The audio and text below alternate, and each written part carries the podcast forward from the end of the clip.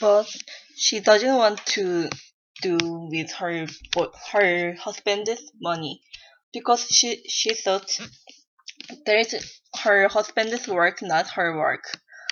So she gave a carpet to black people because black people usually poor than poorer than white people and they boycott bus so they needed another car to go somewhere.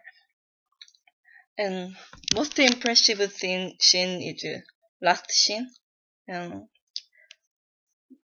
they're in the, the parking lot which is for carpool um, there are many people is there and uh, many white people go there to ban coupling.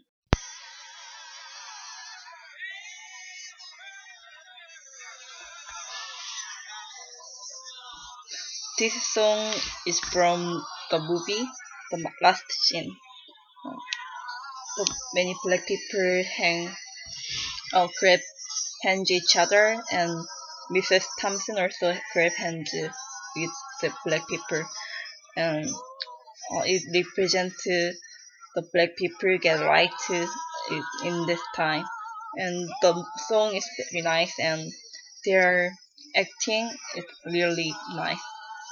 I like this scene, I recommend to you this movie.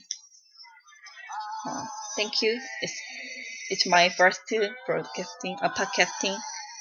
Thank you.